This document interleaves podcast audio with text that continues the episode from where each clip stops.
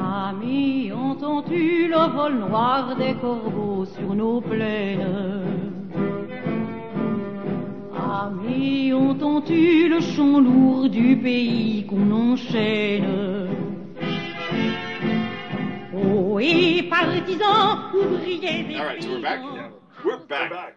Wow, that was that was enthusiastic. Let's yeah, do that again. All right, Let's- go. Oh my Yeah, god. Gotta do this podcast. All right, Back to welcome. the podcast mill. Oh my god, the podcast mic. Yeah. Time to make the podcasts. Fucking punch the yeah, clock. yeah, exactly. Hey Ernie. Yeah. Hey Will. No, what what Uh, were the uh you know the one of the The the dog, the the sheep dog, sheepdog and the wolf? Yeah. I forget. I know names. one was Ernie, but uh, I Oh, can't remember really? the other I one.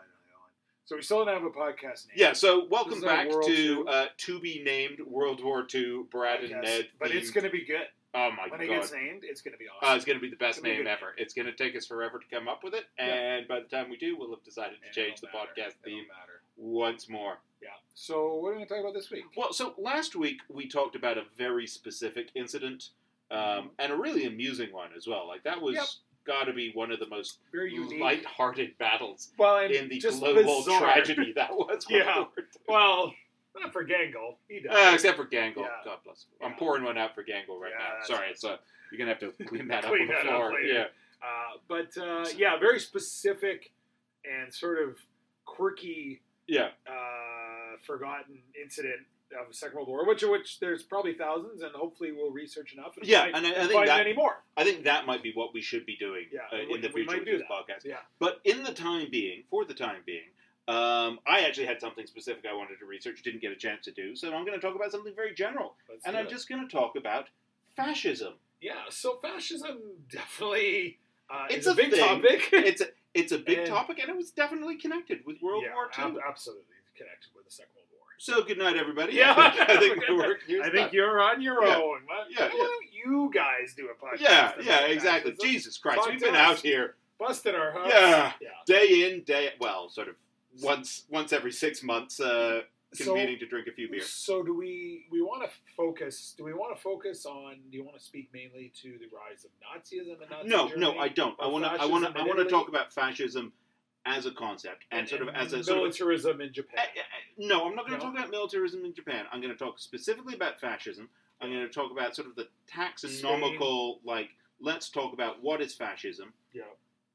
And why? And there's there's a lot going on in interwar Europe, and there's a Yeah. lot of political cross currents yeah. swirling yeah. around. Spain, Spain is going to be one of them. Yeah, Spain, Germany, Italy, Germany. and a lot of uh, a lot of countries that you haven't lot- thought about. well, in a lot of countries where fascism and support to fascist leaders was very popular. A- absolutely, but it Great never Britain. actually gained political They power. never gained So- and, political and this is going to be a crucial aspect of it. Yeah. I- In practically any European country, and not just European country, but you know uh, North America North as well. Yeah, Yeah. Um, you're going to see you know a fascist movement kicking around. Yep.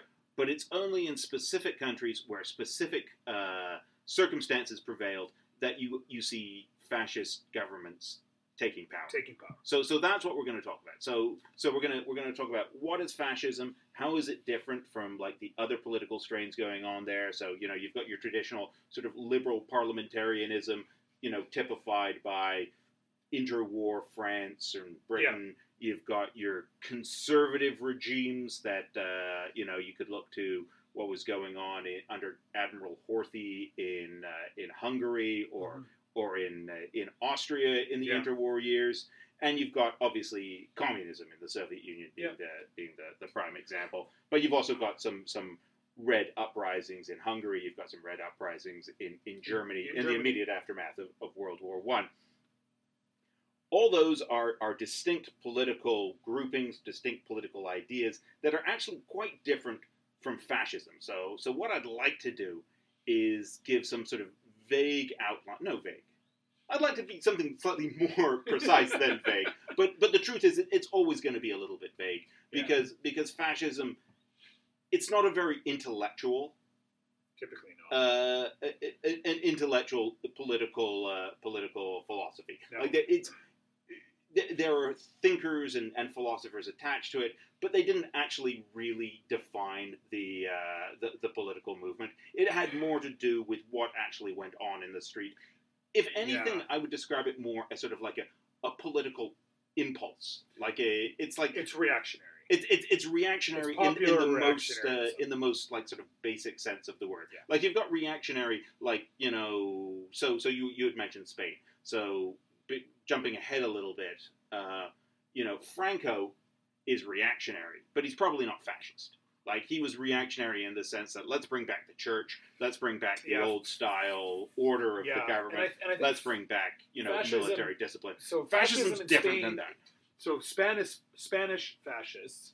Um, I mean, obviously, you know, in '36 during the Spanish Civil War, they're supported by Italy and But those Germany. weren't. So there was a, spa- a, a fascist movement in Yeah. in Spain. The the I call them the Phalangists. I believe it's actually pronounced Phalangist. But anyway, Okay, yeah. under under Primo de Rivera, but they never really took power. They No, they, they supported. no. I mean, what what you have in German in Spain is just a, a militarist authoritarian government. Yeah. But what I want to talk about is that weird, sort of like almost theatrical militarism Yeah. of, of fascism, like Yeah. like Il Duce standing on you know the, You're the really- balcony, making those crazy like you know gestures, gestures and, with yeah. his chin, chin in his hands, air. yeah. and like like the Nuremberg rallies with these masses of troops, like- yeah, like what the hell was that? Yeah. So, I mean, that is quite different from just straight up, you know, Yeah. do what you're told. There's a natural hierarchy Yeah. in life, and, and I'm You on top, the which is just authoritarian. Yeah, up. exactly. You, know. You have these old institutions that are backing up. But even uh, as soon as I said that, I realized that even in Nazi Germany, so early Nazi Germany, uh, post sort of the last, tune into Brad Ned's top five, everything to our election Oh yeah, uh, yeah, yeah, yeah. episode where we did discuss the, the We, we, election. we always come back to World War Yeah. II. I think that's why we're doing a World War II Uh, podcast. We're just giving now. up the ghost yeah, here. Yeah. That's all we want to talk Yeah. about. Uh, where you talk about the election of Adolf Hitler and uh, as chancellor, and um, you know, I think uh, after that election, in in the years short term, very short term, uh, after that election, there was the old institutions in Germany, primarily the army, that Hitler needed. Exactly. So so so support. let's so what I'm working with for for for most of what I'm going to talk about is um is is a book um God is it Stanley Payne? I think it's Stanley Payne's The Anatomy of Fascism. And he actually says if you want to understand fascism, don't look at what they say. Look at what they do. Yeah. So because they're, they're going to say all kinds of crazy stuff, but Sure. really it's it's their uh, their actions that you've got to look at. And before you look at that, you've got to look at sort of like the, the social conditions that give root to it. Yeah. Give give birth to, to fascism. A lot of what people have talked about is they've described fascism as as colonialism coming home to roost. So so they, they look at like the way the way the Germans treated the Herero um, at the at the beginning of the 20th century, end of the 19th century, in um, in Southwest Africa. So so German colonial empire in Africa.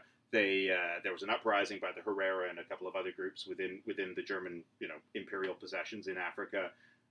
They drove them into the desert, poisoned the well, and basically left them there to die. They committed genocide Yeah. essentially. And, and and it's been described that okay, so what you see in Germany, and, and Hannah Arendt is one of the people who's talked about this, and some other people have said you see those tactics, that sort of mindset coming back to what's described as the metropole, the home country, Yeah. so yeah. it's basically imperialism, colonialism being being uh, played out within within the home country. I don't really buy that I don't buy that I don't- either. I don't buy that, because if highly flawed. because yeah. I think I think if you look at like like the birthplace of fascism, which is Italy, really, Yeah. like Italy didn't really have much of a colonial empire No. before that. It had not like at all.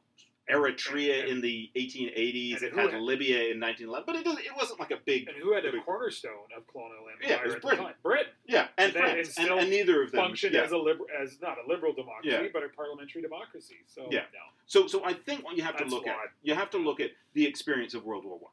So, you do. so It's, if you're, if you're saying fundamental, what is fascism, you're, you're saying fascism is a mixture of things, but one of the, the, the, the biggest components of it is a militarism, is a, is a love of action, a love of violence, Yeah.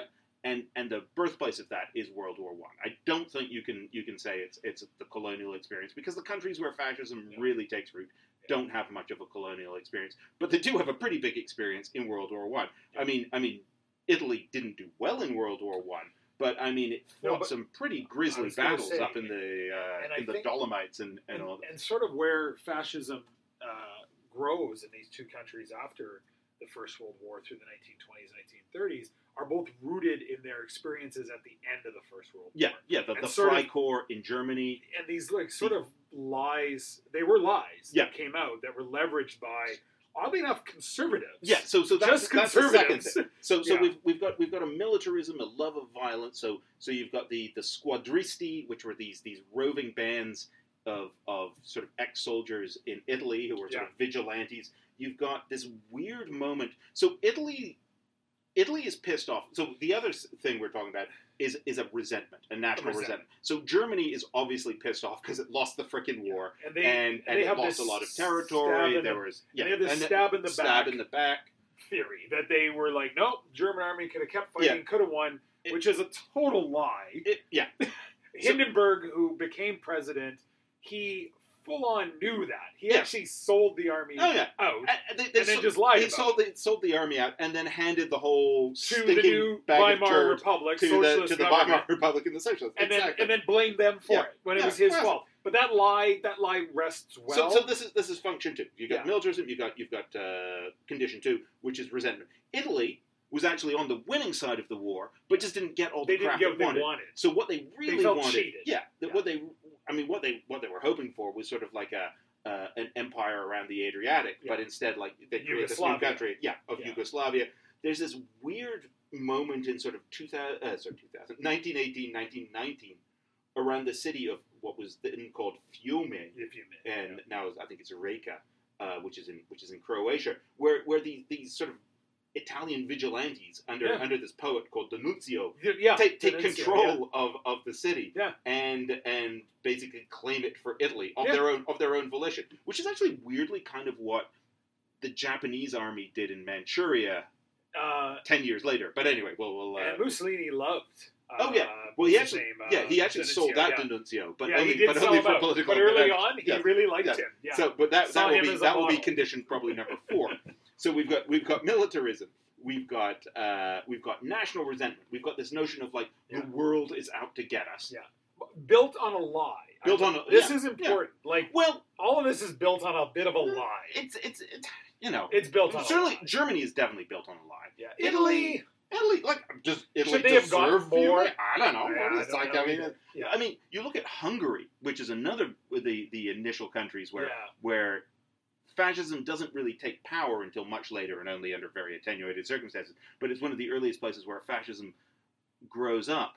Um, and and they totally got screwed out of World War One. Now, whether they deserve to be, I don't know. But I mean, coming into World War One, they are one of the, the sort of the kingdoms within the, Central the powers, Austro yeah. Austro-Hungarian Empire. Yeah. They're they're an imperial power. They owned they owned all of the South Slavs. They owned Yeah. you know all of Transylvania. They come out after the Treaty of Trianon. They're this tiny little stump of a country that they are today, you know. And, and I think I think you know I don't want to speak for all Hungarians, but I think there's a there's a continuing resentment within Hungary that they lost a lot of territory and Yeah. they you know they ain't what they used to be. Um, anyway, so so you've, you've got you've got this resentment with the outside world as to as to how you're treated. The third and I think crucial precondition, and I think this might be the biggest one, is um, reaction to a left wing policy. So, so there's got to be a reaction against socialism or the threat of communism. I would say the threat of communism. And Yeah. what's yeah. yeah. Because I mean, so in Italy, immediately after the war, you've got the I'm not going to do the Italian language justice, but the the two year the two red years yeah, yeah, yeah, where yeah. where there's there's a there's a huge um, outpouring of Yeah. support for, for for socialist government. In Germany, immediately after uh, World War One, you've got the Spartacist revolutions Yep. and these communist revolutions. In Hungary, you've got Bela Kun's communist revolution. N- None of these none of these things last. I mean, uh, the uh, in in Germany, the, the communist revolutions are put down brutally by the Freikorps under orders from the socialist government. Yeah, so, so I mean, there's Yeah. there's all kinds of stuff turning Yeah. around.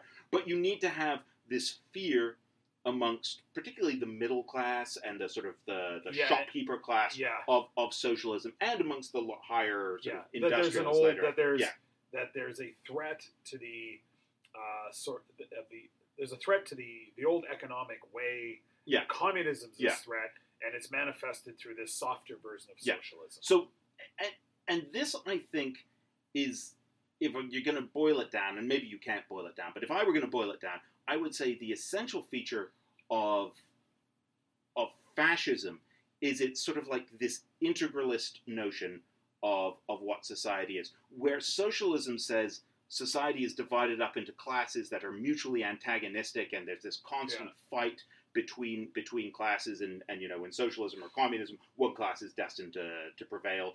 In um, liberal democracy society is bifurcated into these interest groups that take the form of political parties and they're constantly you know haggling with each other in uh, in parliament fascism says no screw all that the nation is one single Yep. group working together and that's all we do. What's the purpose of the nation? The purpose of the nation is to be greater than every single other nation. How is it the nation greater than every single other nation? It conquers them through Yeah. violence. So Yeah. it's like it's this weird id impulse to unite the nation in this almost orgy of violence where you Yeah. just sort of like just head out You into the world you you you unite and then you expand. Yeah. But of course, if you're uniting, and this is kind of where that notion of of the colonial experience comes in. It's always united against something. I So you're you're say, you're, you, you're, you need an other. yeah. So you're obviously united against every other country, Sure. but you also need that other catalyst, right? Yeah. So so now usually this takes a racial aspect. In Germany, Germany is It obviously definitely did. Yeah. Yeah. is is the classic example where where it takes on a racial aspect against against the Jews, against well specifically against the Jews, but also against like the Roma, the Yeah, Slavs, and so on. Homosexuals. Yeah. In in Italy, it doesn't have that that, that No. racial aspect. No. It's mostly against just leftists. Yeah. It's, it's more a political thing. But either way, they, they very clearly define that there is an internal enemy, Yeah. We have to fight. however however you Yeah. want to define it, and that's what you're united against. Yeah. So I think that is what makes fascism fascism sort of a, a unique political experience, a, a unique political movement is that sense of no, we're not divided, we're united, but there's an enemy within us that, Mhm. that needs to be eradicated, and that's sort of We're going to use that leverage to unite us. Yeah, That's what's exactly. going to unite us. Yeah, exactly. Yeah. And then I think the final aspect is, and this goes back to what we were talking about, you know, screwing uh, Mussolini screwing over D'Annunzio Yeah. or um, The light of the Night of the Long Knives. and that is so you've got you've got um, you've got you've got fascist movements everywhere in the in the interwar period. You know, you've got the blue shirts in in Ireland. Yeah. You've got You had blue shirts in, in Quebec. Oh, really? Were they blue shirts? Because it's always interesting what color shirt Yeah, they're gonna they're gonna Brown choose. shirts. You've got the shirts yeah, you've got the Arrow Cross in, Hungary. You've got the Legion of the Archangel Michael in uh, in Awesome. Romania. The hands down the weirdest uh, fascist movement. Um, in Romania. uh, yeah, in Romania, it just the uh, so so they're they're so far as I know, they're the only strictly orthodox Christian fascist movement, and they were Yeah. very much religious in the way that They other were. groups weren't. yeah. and they, they had had- priests in their Yeah, ranks. yeah, exactly. And they had they had like there was always sort of a, a death cult within all fascist groups, but they were the most explicit. I remember that reading about I can't remember the details, but one of their one of their leaders was accused of you know uh, treason within Yeah. from within their ranks. So you know a group of seven or eight of them went there. He was he went there being he was actually in hospital for some reason, probably because he tried to be assassinated or was, was a subject of an attempted assassination. They went there with axes and they they all took turns hacking at him with an axe, dipped their hands in their blood, and then performed some sort of rit- anyway. Ritual. It's, yeah, it's there's there's there's a whole bizarre Yeah. death cult attached to it. yeah. Um, but for all the theatricality, there's also like in the places where it's where it's successful, there's like a real hard nosed opportunism. There's purges. There's Yeah. purges Yeah. and there's compromises, Yeah.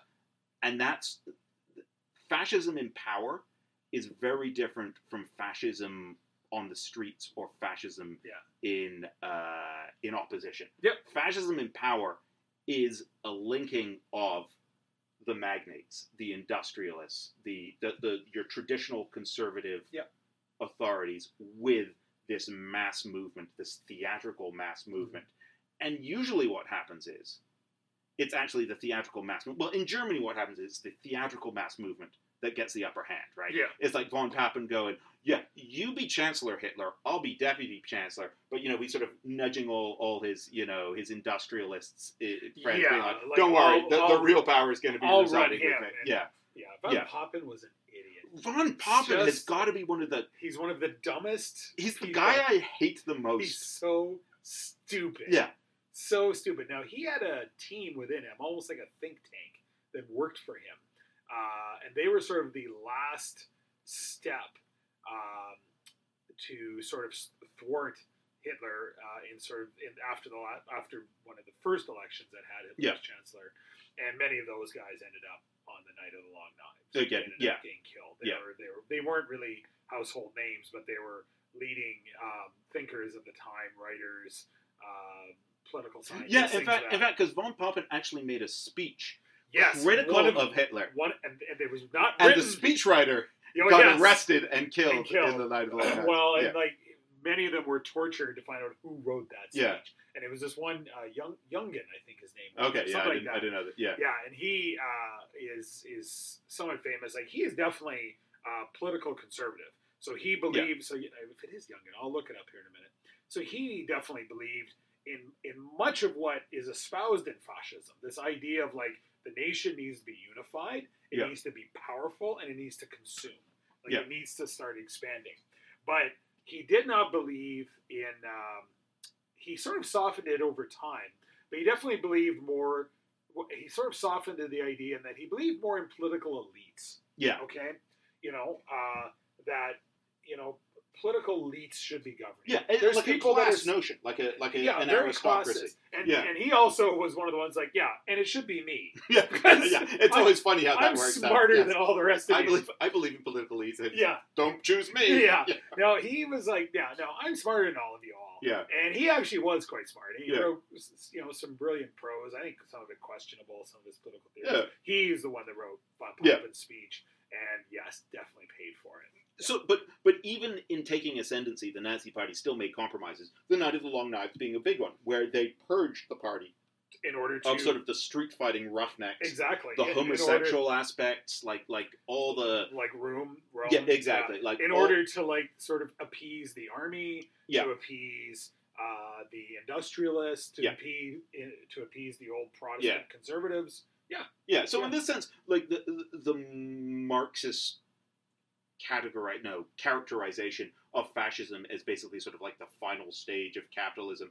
I mean, I don't buy that as a historical, but in this specific instance, yes. In order Yeah. to take power, fascism cannot do it on its own. It Yeah. needs to be abetted. It needs to be brought into power. It needs to have either Victor Emmanuel the Third Yeah. or or von to, to Papen, it. you know, to to offer them. well, Hindenburg. I think really yeah, Hindenburg. yeah, it was yeah, Hindenburg. Not so much yeah. von Papen. It was Hindenburg, and Hindenburg was a conservative. Like he was Yeah. ultra conservative. Yeah. Uh, he always uh, wanted to unite the right in uh, Germany, and, and Hitler ended up sort of being the incarnation Yeah. of that to some degree. Um, it's interesting to look at Germany specifically, morely because I don't know anything about Italy, and I'm not going to talk about it. so I find it interesting to talk about fascism in, in Germany, and uh, sort of you know, all of these elements you describe, I agree with all these elements that you describe that you sort of need these, you know, these these ingredients in your in your soup uh, to make this fascist soup, and sort of all the pieces falling into place at a certain time and period and why they did. So you have the victimization and the lie of the of the stab in the back. Uh, you have you know a scapegoat for it, the the Weimar Republic. You have a you know a, a racial enemy inside Germany that you can unite against, and you have an old history of anti-Semitism in Germany, so that was pretty easy to leverage that one. Yeah, I mean, that you have was you have a you have a pretty rich history of anti-Semitism in Europe. throughout Europe. Yeah, Yeah, exactly. Um, North America. yeah, Yeah, yeah, exactly. Yeah. Pretty much around the globe, but I mean Germany, in particular, because of this is what we're discussing. So you have that. All that works really well.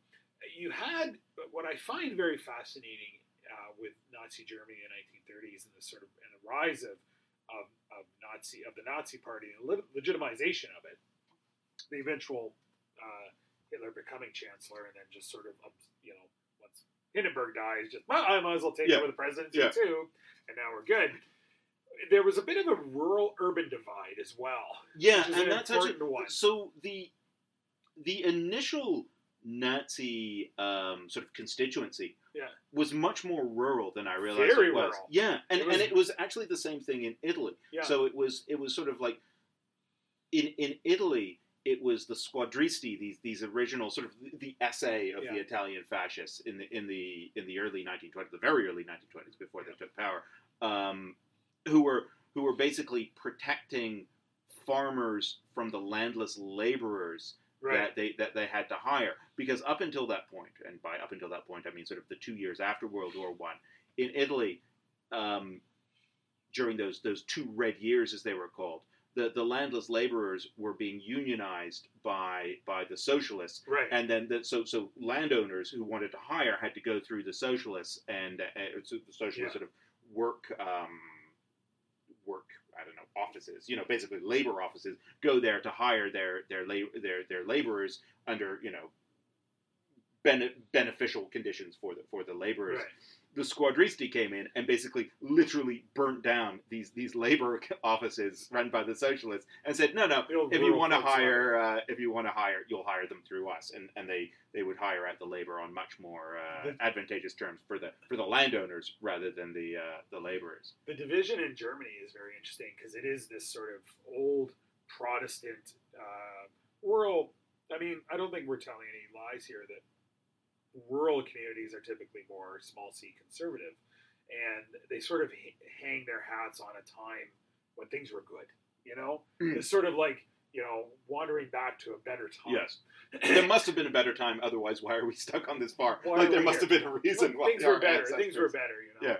And this sort of idea, and uh, so this was common in Germany, uh, certainly after the Great Depression, 1929, and uh, the rural Protestant and rural Protestantism, I think, comes becomes very uh, an important dimension of this as well, in that they they looked at uh, cities, especially Berlin, overwhelmingly Berlin. They looked at Hmm. Yeah. Berlin, which was like, you know, as a Canadians here, like it was like the Toronto yes of yes Germany. this den time. of iniquity yeah Yeah, they Yeah, looked at it like, oh, man, it's like where all the races are mixing. There's Yeah. all these Jews and immigrants, and that was the other thing too.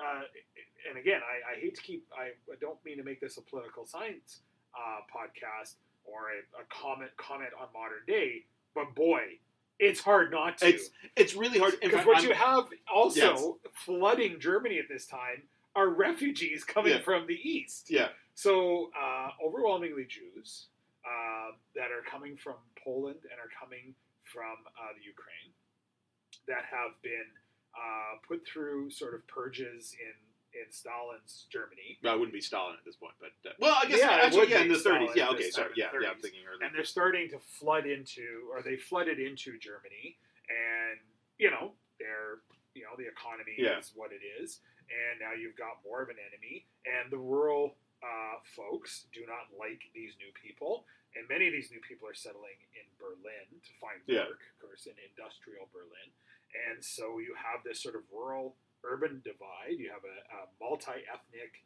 uh, multi-religious, uh, and very progressive liberal, uh, small L liberal Berlin, Yeah, which is seen by rural conservative Protestant um, Germany as, as as just perverse. well, I mean, you can see it in there in you know the the, the Nazi denunciation of uh, you know degenerate art, and they did like, you know, exactly, the, yeah, jazz, the big presentations, uh, Yeah, all this sort of- exhibitions of, uh, yeah. degenerate art. Yeah, and uh, boy, uh, I'm not gonna actually start. I'm, I'm purposely not examples? doing that. yeah, so going I'm, to so I'm gonna stop it. Yeah, But I think anyone who decides Yeah. to listen to this podcast can see exactly what I'm talking about. Yeah. You would need to be an idiot not to make this connection. We'll leave it at that. yeah, I think I Um, think that's. Uh, Yeah, we'll drop it there and we'll walk away from it. I think I think um, yeah. I mean, is there anything else we want to say? I mean, No, I don't think so. Um, I think uh, so. You mentioned what was the book again? oh, uh, Anatomy of Fascism. I think it's Stanley Payne. Okay, uh, if Uh, I can drop one as well, which I yeah. really enjoyed. Uh, the Death of Democracy, uh, Ri- Hitler's Rise and Power and the Fall of the Weimar Republic by Benjamin Carter Hett. Oh, okay. Uh, excellent book. Uh, two good books. Uh, it, it, it's a fascinating period of time in European history, and I think it's uh, yeah, you know I think civics, his, you know where the, the sort of interplay of politics, political science, civics, history, military history. Yeah. Well, you know I think That's why we uh, do this podcast. I think it's an important thing for people to grasp onto. That's why we're out there on that wall. We're making it day. happen, people. Yeah. Listen to us. Protecting society. Oh, yeah. Let's have another right. beer. Well, have a great democratic night, everybody. you bet. Have a good night.